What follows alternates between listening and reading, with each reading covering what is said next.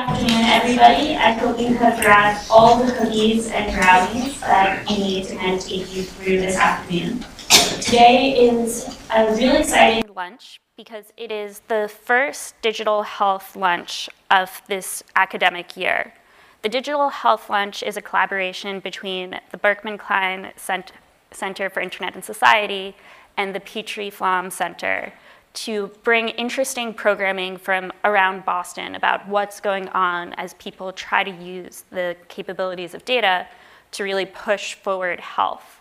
We have another event coming up very soon, so I would suggest that you check out our websites. It's available both on the Berkman website as well as on the Petrie Flom website. So speaking of Berkman and Petrie Flom collaborations, Next week, on October 24th, we have a big all day conference looking at drug pricing. We know that this, the topic of drug pricing has gotten a lot of press, a lot of ink, a lot of words have been spilled on that topic. What makes this day a little bit more interesting is that we are looking at the drug pricing policies both in the United States as well as globally and trying to pinpoint the interaction between those two fields. So please take a look at the Berkman site, the Petrie Flom site. Please RSVP so we know exactly how many brownies to provide over the course of the day, and we hope to see you at many more of our events. So I am Carmel Shachar, the executive director of the Petrie Flom Center, so I have a vested interest in getting you to our events. But more importantly, I am a friend of our fantastic speaker today, Rachel Gershon, who is a senior associate at the Center for Health Law and Economics at UMass Medical School, where she performs legal policy and analysis regarding Medicaid, health reform, and social services. So her specific areas of work include healthcare affordability, accountable care organizations, long-term supports and services, housing supports, language access, and consumer protections. Rachel brings experience advising and representing individuals who receive public benefits, including Medicaid, Medicare, prescription assistance, SSI, and Social Security.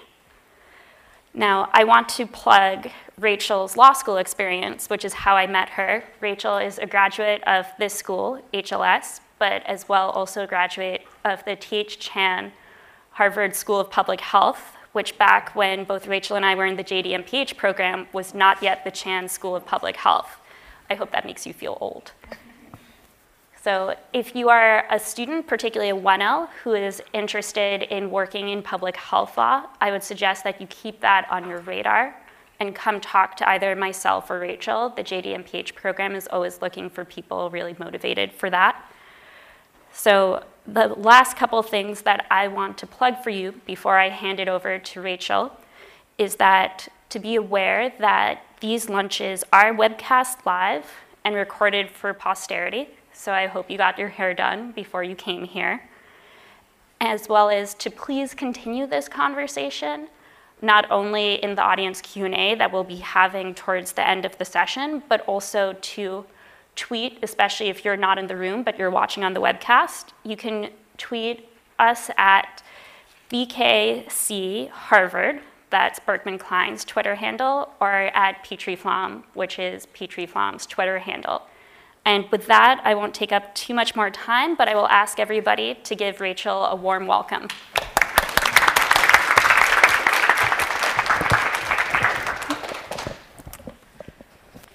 Good afternoon, everyone. I had to check the clock, make sure I had the right time between morning and afternoon. So when Carmel and I were in school together, she, um, it was a great class. We were four who did a JD MPH together. And I have to say, throughout my career, having both an MPH and a JD has been really helpful, working across the boundaries of law and public policy and public health has really enhanced my experience in the world. So as I was mentioning, um, Carmel and I um, were together at Harvard Law School and the T.H. Chan School of Public Health, and um, we were a class of four. And um, throughout my career, having both a master's in public health and a JD has been really helpful to bridge the divide between policy and law and figuring out how to get people accessible, affordable health care and also addressing social determinants of health. So I want to talk a little bit about my organization. I'm part of the University of Massachusetts Medical School, which is centered in Worcester, Massachusetts. I'm part of um, the Center for Health Law and Economics. We're just up the road on Cambridge Street in Charlestown. And our function is to work with state Medicaid agencies and also um, with health foundations, providers, other entities, to think through um, several aspects of health policy and health law. I tend to focus on the state's relationship with the federal government, for example, how to be able to draw down funds to fund Medicaid programs. Um, we are often hiring, feel free to check out our website. And um, I also wanted to mention that we support the medical school in that we essentially act as private health policy consultants, um, but any margin goes goes to the to the medical school. So that's how we function. Um, so today I'm going to be talking about Medicaid work requirements and disability and the role of digital health. So. Last month, over 4,300 people lost Medicaid in the state of Arkansas due to their work requirements. Under the program, if a person does not meet that 80 hour requirement for either work or volunteer activities, or if they don't um, meet an exemption, then they are off the program until January of next year. So, three months of not reporting, then you get kicked off Medicaid until the first of the next calendar year. And I should also mention it's also for um, the expansion population, so if you're on traditional Medicaid, it doesn't apply to you. These, um, this is the first monthly wave in um, kind of a raft of states who are either asking the federal government for permission around work requirements or already have received permission. So Arkansas and Indiana have been approved by the federal government. Kentucky was also approved, but you might remember there was a court case that has invalidated their approval right now because it did not meet the goals of the Medicaid program. But they are trying again with a new proposal. And there are 10 other states pending asking for work requirements. Oh, and New Hampshire is also approved. In August, three people sued the state of Arkansas, challenging the state's work requirements. And one of the plaintiffs um, mentioned in the complaint that she had been unable to work for a year due to medical conditions, and that the state of Arkansas told her that that was not enough to meet a disability exemption. So that piqued my interest in what's the process for getting a disability exemption, who's in, who's out, what's the role of digital health in making sure we get this accurate. So, how can states ensure that they're exempting all recipients who are unable to work?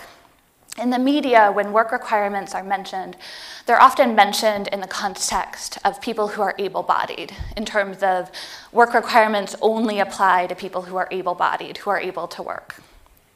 How can we be sure that we're exempting all people who are not able bodied? Is essentially the question of this talk. So, Arkansas, Indiana, New Hampshire, and um, Kentucky all have what's called agreements between CMS and the state when they get a waiver amendment approved. And part of that agreement says that they will exempt people with disabilities, with medical conditions, caring for people with medical conditions, and a term called medical frailty, which I'll also address throughout this talk. So, thinking through the challenge of making sure that we exempt all people who are not able to work according to the 80 hour standard or whatever standard the state puts up. Um, I think it's, it's good to look back at the welfare program because there's similar exemptions that have happened in the welfare program around the welfare to work requirements that were put into place in 1996. States had a little bit of flexibility around welfare to work. They had to make sure a certain percentage of their welfare population was engaged in work activities, but they could exempt some folks. It didn't help their percentage, they couldn't exempt them out of the percentage, but they could exempt them from their own program requirements. A number of states decided to exempt folks with disabilities. But recent research has shown that despite the exemptions and despite screening many times during the process, people with disabilities were much more likely to be sanctioned on welfare than their able bodied counterparts.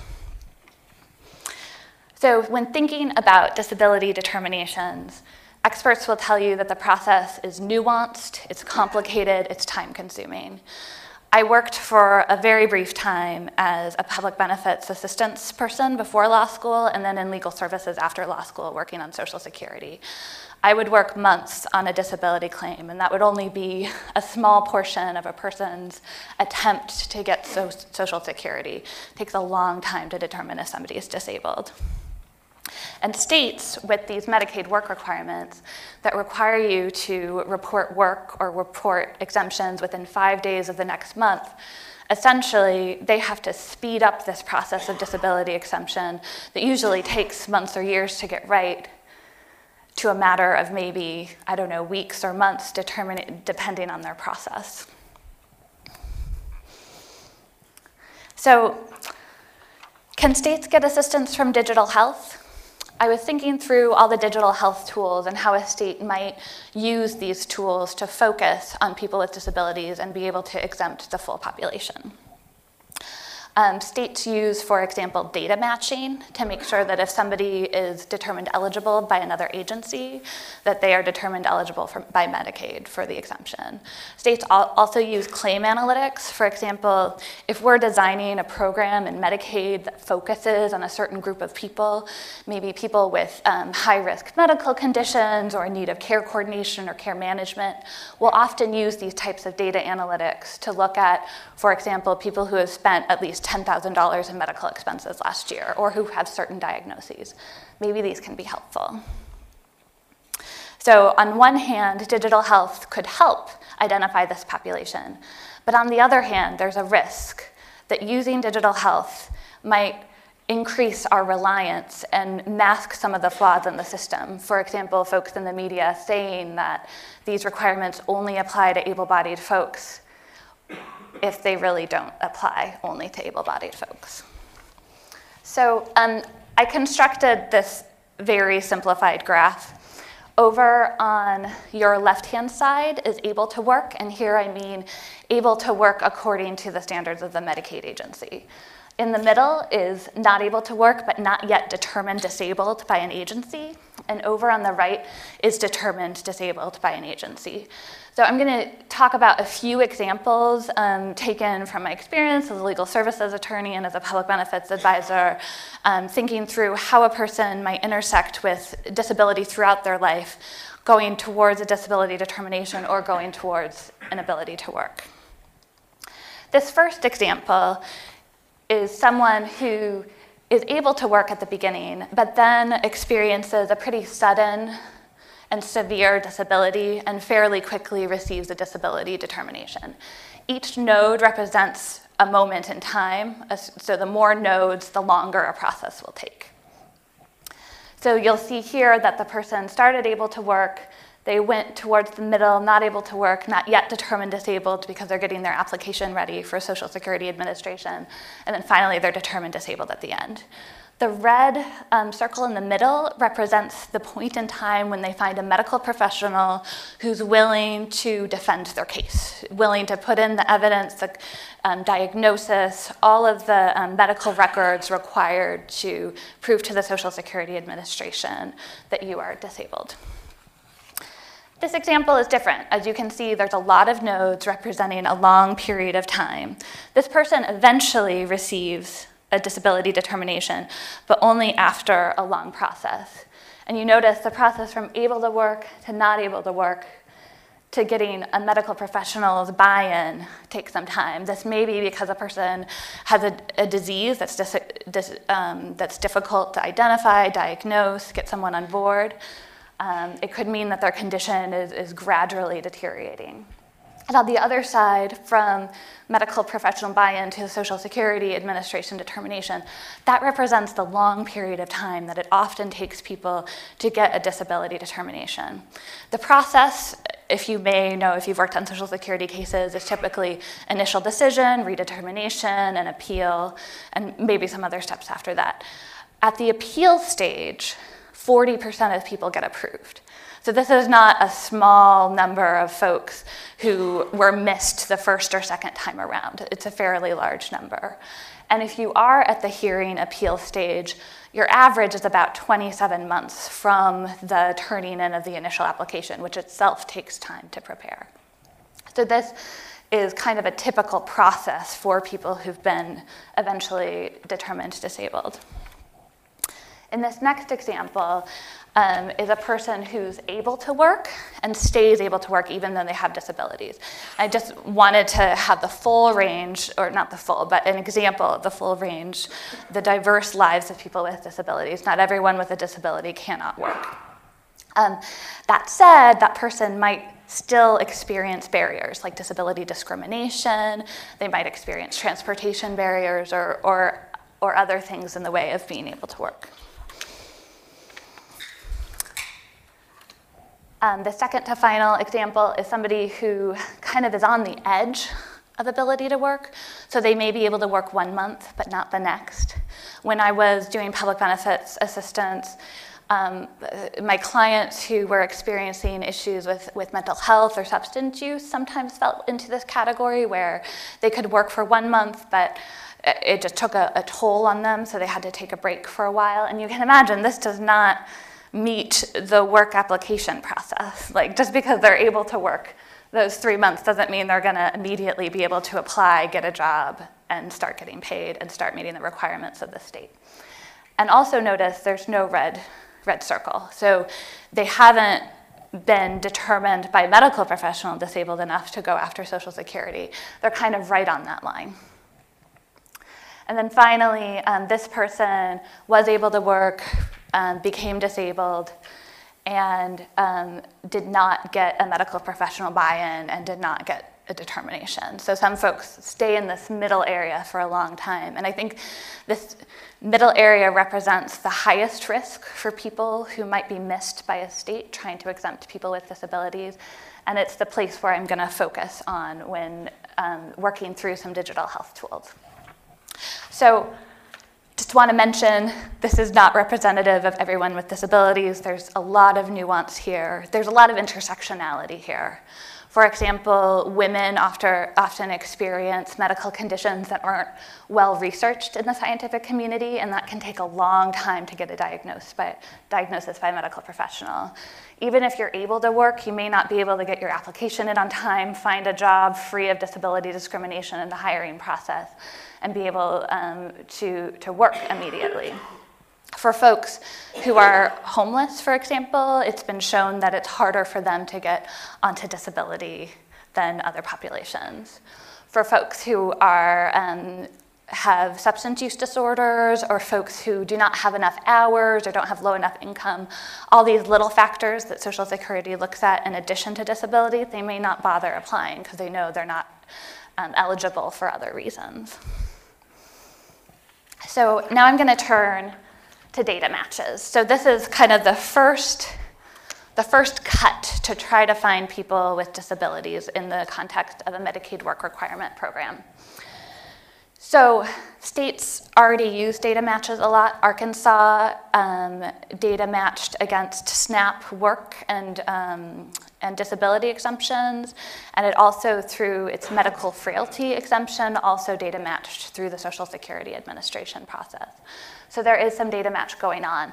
States could expand it. For example, um, some welfare states uh, data match to Veterans Affairs, and there's a lot of different agencies and programs that determine disabilities. So if we look at the green, is that green? The green box, this is my representation of kind of the portion of the population who would be covered by a data match. And you see it's all the way over on the right. It's not covering folks who are in the disability um, application process. It's not covering folks who are trying to get a medical professional on board. It's not covering folks who are going in and out of ability to work or, um, or, or other processes. So it's a pretty small portion. And the consequences of Medicaid loss can be pretty big access to health care, access to financial protection, um, access to employment, and access to disability determinations. I'm going to focus on this last one because it shows how it's related to how you get a disability determination in the first place. Let's say for the first, going back to this example of someone who takes a long time to get a disability determination. If they're kind of stuck in a catch 22. Let's say that their doctor has told them that, you know, you really can't work 80 hours a month. That's just not good for your health. So you decide not to work and you lose Medicaid. This yellow splat indicates um, a break in the process towards getting disability determination because if you don't have Medicaid, then you might not be able to get access to a medical professional to put together your medical record, to submit and get a disability determination. When I was a Social Security disability attorney and when I worked in benefits, public benefits, I really was grateful when a person had Medicaid or another public health insurance or health insurance in general because it meant such a big difference in trying to get their case together. On the other hand, let's say they decide to work and make those require and, and be able to keep Medicaid, keep going to the doctor, keep building their case well, then they run a danger of what's called substantial gainful activity. The Social Security Administration, when they determine whether a person is um, determined disabled or not disabled, they look at the work you do. They look at the volunteer work you do. And they, if they think that you're doing substantial gainful activity, then that's a sign that you're not really disabled enough for cash assistance. So we see here that the, the standard for Social Security is really high. And if you work, if you don't work, you can be in a catch 22 in a Medicaid work requirement situation. So here's another thought. Maybe in addition to having a data match for disability determinations, we do a data match for disability applications. Welfare states have done this, a few of them, especially um, trying to get TANF um, eligible folks from welfare, TANF, to SSI, Supplemental Security Income, which is one of the Social Security disability benefits. They've decided to exempt people who are in the process of applying for SSI because that gets them out of this catch 22 of deciding whether to work or not and either not being able to get medical records together or getting dinged for substantial gainful activity. So you see, that helps a little bit. It goes past to where I imagine disability applications start. But it's still missing a lot of people. It's missing people who don't have a medical professional on board, and it's missing folks who don't meet this, this or strong disability standard and therefore aren't going through the process of applying for disability. So thinking about who is not applying for SSA benefits.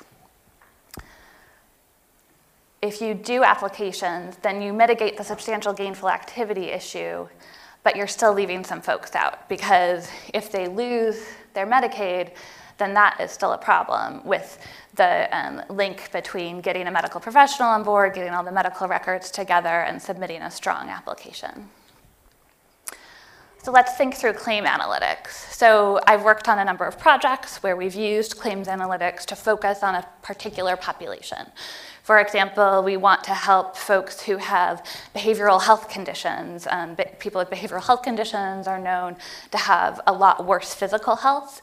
So we might focus on people with behavioral health conditions with high rates of physical health expenditures to try to integrate those, those um, services and help get the outcomes better and, and the expenditures down. So that's one example of using claim analytics. You can use a diagnosis, you can use um, a, a dollar amount for claims analytics. Also, when thinking about like risk adjustment, which is the process of um, paying managed care agencies more if they have um, higher acuity folks. So to make sure that managed care doesn't try to just um, skim the most healthy people on and try to disenroll all the unhealthy folks, one way, and also to be fair to managed care um, organizations who focus on populations that are more complex and higher acuity. One way to do that is to risk adjust, paying more for folks who have higher acuity. And we've also started in the field of risk adjusting for social determinants of health, which my colleague Arlene Ash has been, has been working on for the last few years. So that's another process, right, where claims analytics is identifying people with high acuity or with disability. Maybe these processes could be used to help identify people with disabilities in the context of Medicaid work requirements.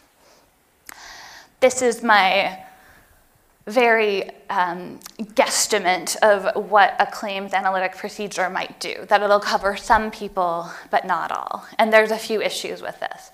There's time delay in claims anal- analysis, making sure you have a person with the most recent um, claims is important when doing this.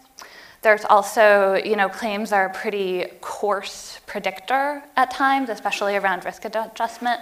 For example, somebody may be disabled, they may um, have depression and not be able to get out of bed in the morning and not have a lot of medical expenses because they're not going to the doctor.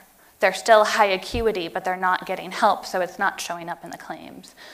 Another example is diagnosis, but diagnosis doesn't talk about functional status. And here we see where states try to do a disability exemption. Um, this happened in some welfare states where they would use diagnosis to try to figure out who has a disability.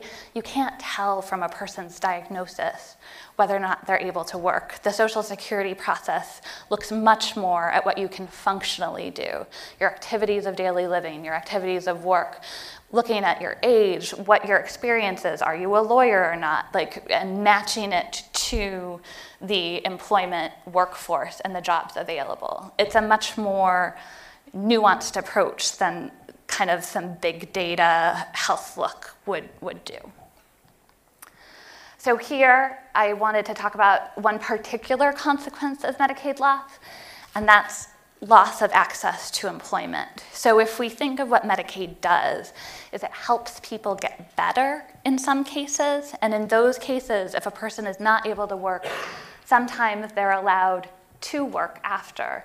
This is a recent evaluation done of the Ohio um, Medicaid agency and it showed that um, of people who are employed, 83% of people said that Medicaid helped them get back to work. This is an evaluation of the expansion population, so the same kind of population as Arkansas and, and other work requirement states. And then among employed, unemployed enrollees, it's still 60% to make it easier to look for work. And that kind of follows a logical pathway, right? If you are disabled and not receiving medical care, just logically, it's probably going to be harder for you to find work, get a job, retain a job, get medical benefits. When I was um, a public benefits um, advisor, I would see this pattern again and again where per- a person would be employed, they would get um, sick, they would try to work as hard as possible, as long as possible, but eventually they would lose their job, they would lose their health insurance with it this was before the Affordable Care Act, so they didn't have a lot of options. So they would either be low income enough to apply to Medicaid, or they would try their luck on the individual market, which with pre existing coverage was, was not very helpful. So people were stuck. And I think Medicaid expansion was in part in response to that stuckness of people in this country when we have employment tied to health insurance so closely and your health status influences your employment status, I think it's important to have a safety net that also doesn't rely on your employment status, or else you still get that stuckness. So this is an illustration of the person in and out of ability to work, and um, if they don't have Medicaid, they're not able to get back. And finally, thinking about this person who has remained disabled but not able to get a medical professional online, maybe because you know their condition takes a long time to figure out, or they just have a loss of access to healthcare. Not being on Medicaid is not going to help them get back to work. So going analog, what happens when people self-report, process for analyzing the self-report, and who bears the burden of uncertainty. So this is what I know about the Arkansas process. Let me flip so I can get these numbers right.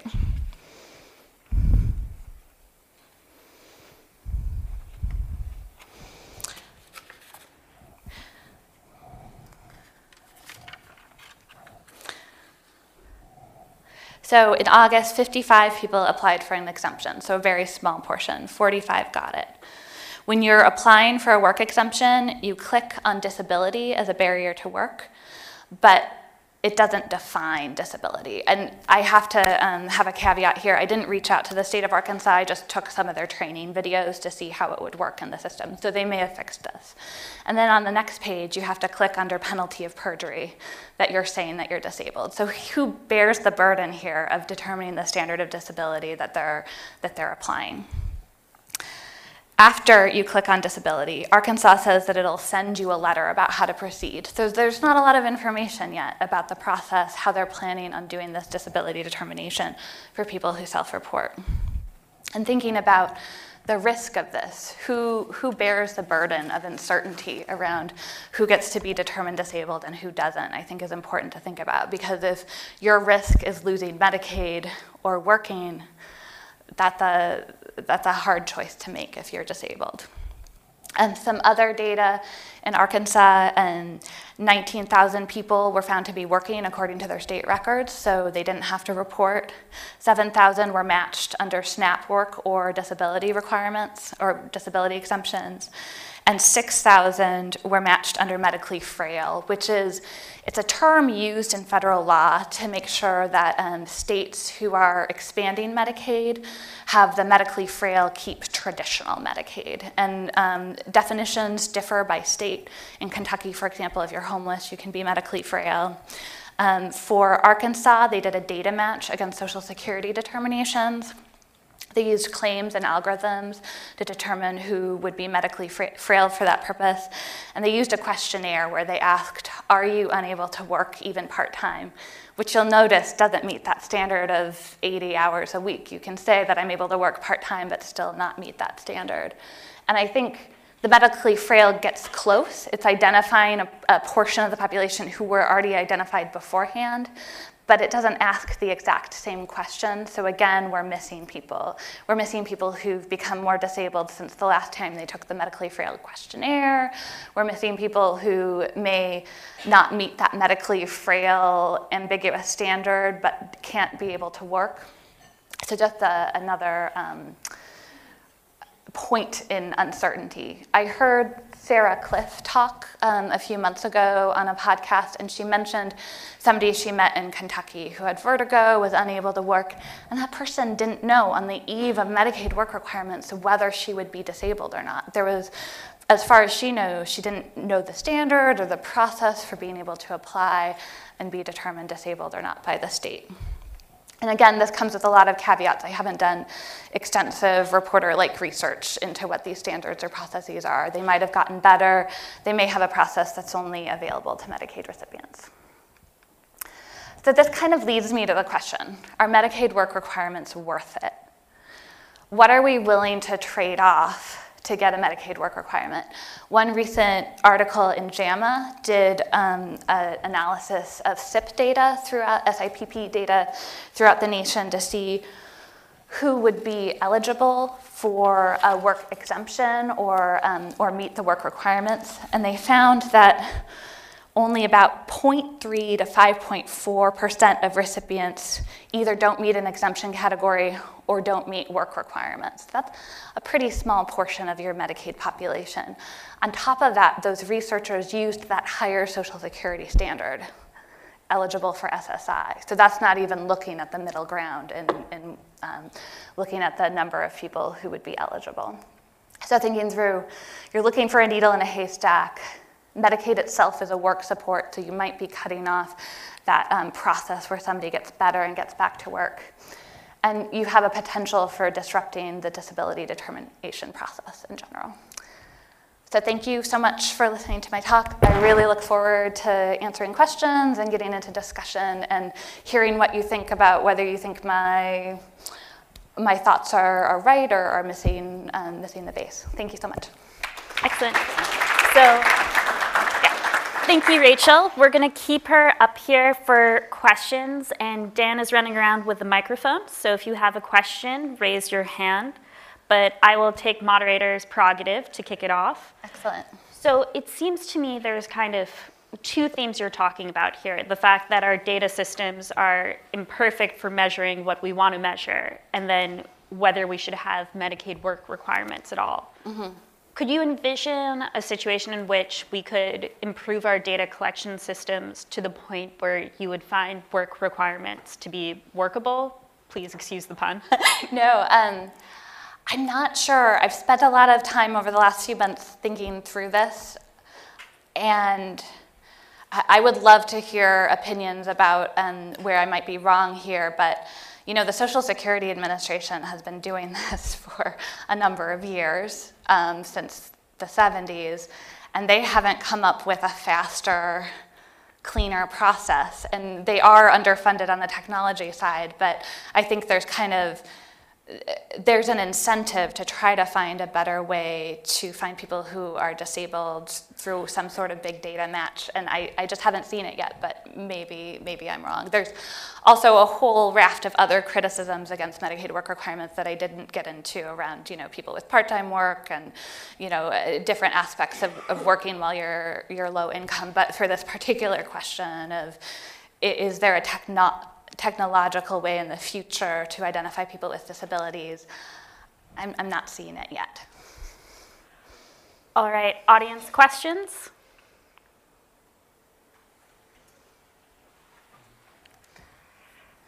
Yeah, um, you mentioned the issue of, of, of, people's ability to work being a factor in, in whether they can get the assistance. And this happened in California, and my question is how widespread is this?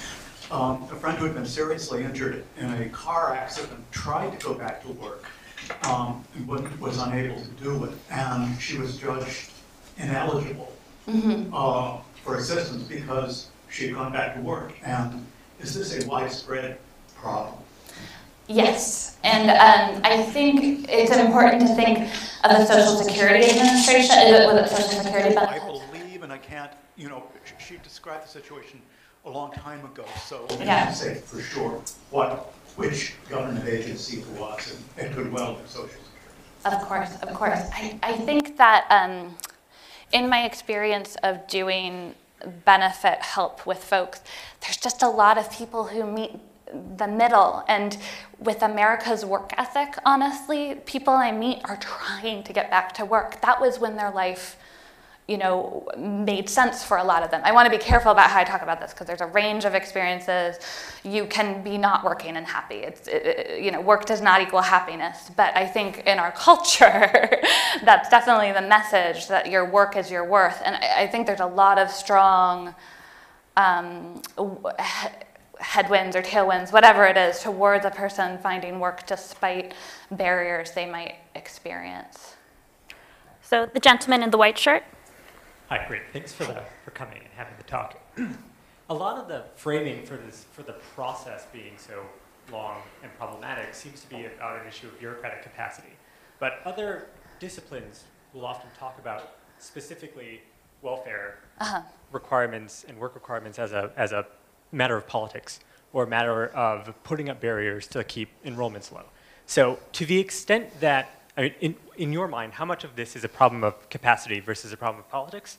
And to the extent that politics is involved at all, is there any concern that increasing digital capacity will just promote, let's call them reformers, to circumvent systems and circumvent those systems in new ways, and then putting up even more barriers in ways that we haven't conceived of yet? So I might go on a bit of a rant here. Please. Um, when we think about um, how America treats public benefits, access to basic housing, food, medical care.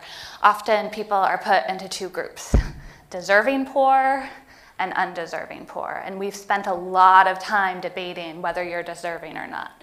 There are something like 200 categories in Vermont Medicaid to determine whether you meet that certain category to be deserving of Medicaid. And that's both a function of federal law and of, of state law determining whether you pick certain options for populations. And all the rhetoric that is around deserving and undeserving poor, it adds to a bloated bureaucracy in the eligibility world. And that bloated bureaucracy blunts our ability to use the tool of public benefits to address societal pro- problems, right? Like, if we weren't so concerned in spending a lot of administrative resources to determine if someone is actually disabled or not, or actually working or not, think of how much easier it would be to apply and to um, apply those funds to the people who really need it. I mean, in there, there's still some administration around targeting certain folks who need it most. But for example, you know, in, in Social Security, if, if you're working, uh, your paycheck is, is dinged against your benefit. And for SSI, it's determined, I think, based on the day you get your paycheck. On SSDI, it's based on the day you earn it or something like that. Like, it's so complex to try to intersect with um, public benefits and become eligible and stay eligible that I think if we work on lessening the divisive rhetoric, we might actually get less bloated bureaucracy. Yeah, uh, I think you had a slide which showed data matches and uh, several categories. One of them, the, the SNAP program. Uh, so I may be uh, not knowledgeable enough about this, but the SNAP program is food stamps. Yes. So what exactly is being matched? I mean, these are not people, these are people, basically poor people. Food stamps has work requirements now. Oh, okay. And they have disability exemptions for those work requirements. Sorry, I wasn't clear. And, yeah. Yes. I'm just visiting on campus today and popped in. Uh, but I'm glad I did. I'm um, what you call a lay minister in the church in Tucson, Arizona. And we're we help the ministers out and we're assigned people. It's all confidential. Now, what if I'm thinking to myself, what if I have a woman, let's say it's a woman, who maybe qualifies for a lot of these benefits? Mm-hmm. I don't know anything what the state of Arizona requires. Would it behoove me to start investigating so I could work? Because it looks like a lot of work, a lot of time. And I'd like to help someone, but there's going to be a lot to know, isn't there? You know, I applaud the impulse to help people. I have found helping people find benefits is my favorite thing to do. It's like this big puzzle. I've been doing it since I was 22, just out of college, and the reason I became a lawyer is, was the closest I could get. This is before Affordable Care Act navigators. There wasn't really a job description for what I was doing. Um, so my advice to you is to check out um, the state's um, Medicare advice um, um, place. It's either called Shine or SHIBA. Um, there, there's some, or SHIP. I think that's the federal term. And what they are is a, it's a group of volunteers. You get about 40 hours of um, training from your state's insurance department. Um, it's how I first learned the difference between Medicaid and Medicare. And people call in and ask questions about Medicare, and you can help them navigate the process. For example, getting help with your Medicare premiums, you can get help if you are eligible under some Medicaid programs that are very underutilized. If you don't get Medicare Part B in time, you could be paying a penalty for the rest of your life. So there's some very particular points in Medicare benefits that you can have an in, a positive income effect on some low income folks. That's where I would encourage you to go. I think. Yeah. Hi. Um, this is sort of like an opposite of whatever you've been saying. Yeah, sure. Um, what do you do about all the fraud you're seeing around you? For example, um, I live we moved here just recently to a, a, a senior complex, And most of those people look to me really fine. You know, they're going watching ball games, etc. And they're all getting disability. And I said, people like us who worked all our lives, you know, we got to sit and live on our pensions, and these guys are having a great time. So how come these, all these people qualify, and how come there are lawyers out there who fill out the forms for them? That's a great question. Thank you. And it's a, it's a sentiment I hear a lot. I think it's a very common sentiment. Why are people who are getting disability benefits getting it? They, they seem to be fine, they seem to be able bodied. Why am I paying for their income? And I think this is tough, right? In this, in this environment of divisive language and just kind of looking at someone and thinking that they should be working. There's a lot of people with invisible disabilities, especially in the mental health space. Um, there's a lot of people, for example, who may or may not use a wheelchair some of the time to help them get around and not others. And just because you're not in a wheelchair doesn't mean you're not disabled. And the social security process is so long and so such a st- the high standard. I would I would ask more questions before assuming that they're not eligible. And I would also think about when we're designing public benefit systems, a lot of times if you become eligible for, let's say, Social Security disability, there's a very strong incentive to not go back to work even if you're able, because you could lose your benefits. You could become in debt. You know, I, I had clients who were forty, seventy thousand dollars in debt to the Social Security Administration because even though they reported their hours, Social Security didn't write it down right. And they um, levied it against them years later. So you only have to hear a few of those stories before becoming very cautious about moving from one, if you're thinking about my diagram that I showed for 20 slides, from one category to the other, because it can be pretty hard to go back. So I would just encourage you not to make assumptions about, about a person's ability to work because it just like you can't tell in claims or diagnosis or data matches, you can't necessarily tell by looking at them. Any other questions? I was just wondering if the system makes it easier for the employers to not provide health insurance. Does the system make it easier for employers to not provide health insurance? Because you have a work requirement, but it seems like there's assumption that, okay, they'll still have the Medicaid even though they're working, so the employer doesn't have to do anything. Is that right? Uh, now you're calling me out on uh, what a worker's, uh, what an employer's requirements are now under the Affordable Care Act. I don't remember if it's still delayed or not. Do you know? I can't help you out there, Sorry. So there is a federal requirement that may or may not be in place for employers of a certain number of employees to offer health insurance. There's also requirements in the state of Massachusetts for employers of a certain number of employees to offer health insurance. And I think the research that's been done, at least in Massachusetts, is that um, the existence of Medicaid has not um, dramatically decreased the number of people with employer sponsored health insurance. Um, here, I don't think it affects their obligation as an employer. I think in general, when we reduce the robustness of our safety net, it may pull people into more desperate circumstances in terms of work conditions.